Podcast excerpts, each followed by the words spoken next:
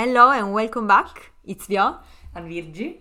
And we're here for our, for our episode 8, in which we're going to talk about carbon markets because it's a topic which is, is in trend, I would say. But it's very complex, and sometimes there is a lot of confusion around, I would say, two type of markets that we're seeing in this sector. So we're gonna try to give you an overview, and this is gonna be the um, the beginning of this uh, topic because we are gonna have some guests in our next episodes which are gonna join us to help us understand better um, one of these two markets more specifically. But i would say let's start. What are we referring to when we say that there are two markets?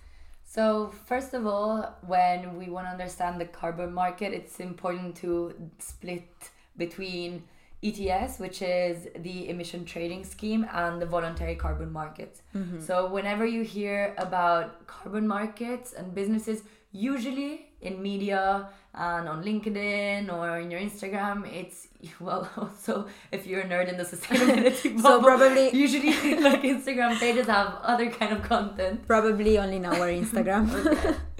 Anyways, um, they're probably referring to voluntary carbon markets, right? Because what companies are kind of researching and getting interested in and what the real hype is about is the voluntary carbon market.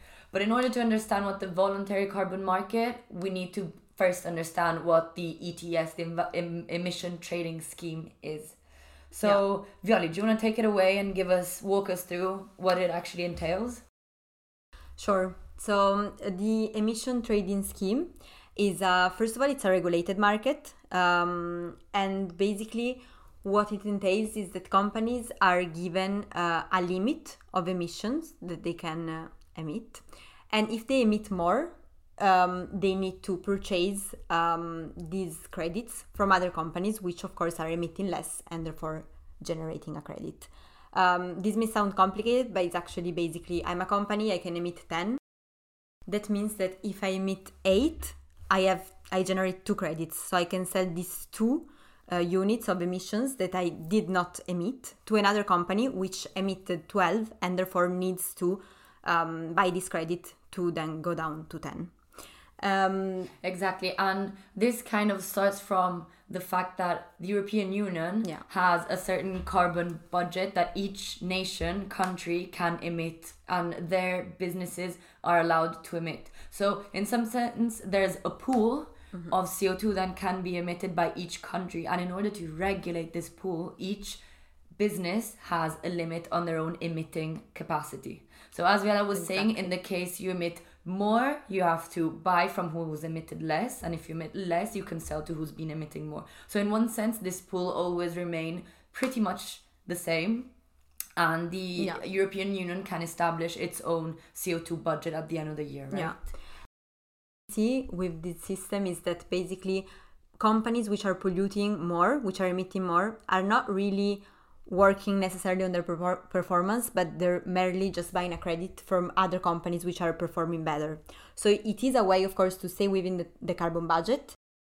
But at the same time, even though the aim is the one to incentivize insetting, it that is not always the case because sometimes insetting, which is basically um, changing your processes and ensure that you can reduce emissions by changing how you um, produce, um, maybe still more costly than just purchasing credits from other companies which are performing better.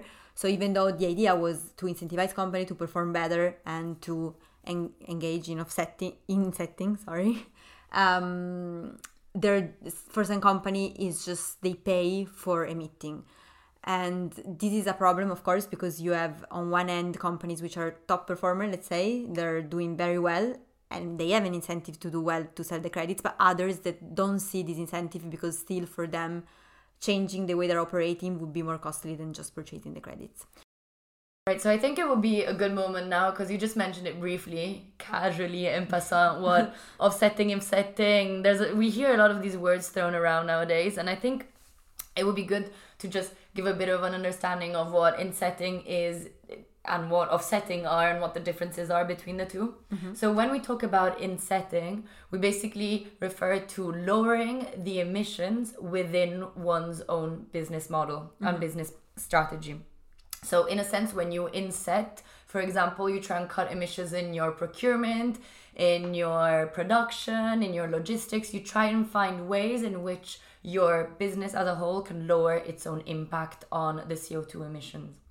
When we talk about offsetting, on the other hand, we're still talking about lowering your CO2 emissions. So your company still is looking for ways to lower its own uh, CO2 impact, but then not within the business model. So somewhere else. For example, investing in um, CO2 project, in a carbon credit project, or in renewable energy or in well there's there's a plethora of different uh, yeah. projects one could invest in and as we go as we go further we'll we try to unravel some and there's so many that come up all the time. Mm-hmm. so i think building on that we're going to jump right into what the um, carbon um, the voluntary carbon market is. And why is it called voluntary first of all viola? Because um, it's not regulated. So compared to the one we had been talking about um, so the ETS, um, it's not regulated. So basically, it's just something in which companies engage in voluntarily. Voluntarily. So no one is obliging them to. There's no government behind saying, "Hey, there's this amount of CO two you can emit, or you have to offset." But companies deliberately choose to get in. Yeah, and also um, they don't do it in order to perform better on the other system, on the ETS we have been talking about uh, before. So it's not to uh, buy credits that then you can use in the um, European trading scheme. Uh, emission trading scheme. Uh-huh. Um, it's something independent, something on top. It's independent and it's something that companies do because they recognize that they are emitting still too much, even if they're maybe staying and complying with the um, emission trading scheme they still think they should uh, offset or anyway reduce their emissions more and therefore they engage in this voluntary carbon market which are the two key players of this market. Companies on one side and then who do we have on the other side? Uh, project developers yes, in a sense like the questionnaire. So yeah so we have project developers on one side that are in charge of making sure that projects emit a certain amount of co2 and that that co2 in some way that is yet to be clearly defined can mm-hmm. be quantified, traced, measured, and later certified.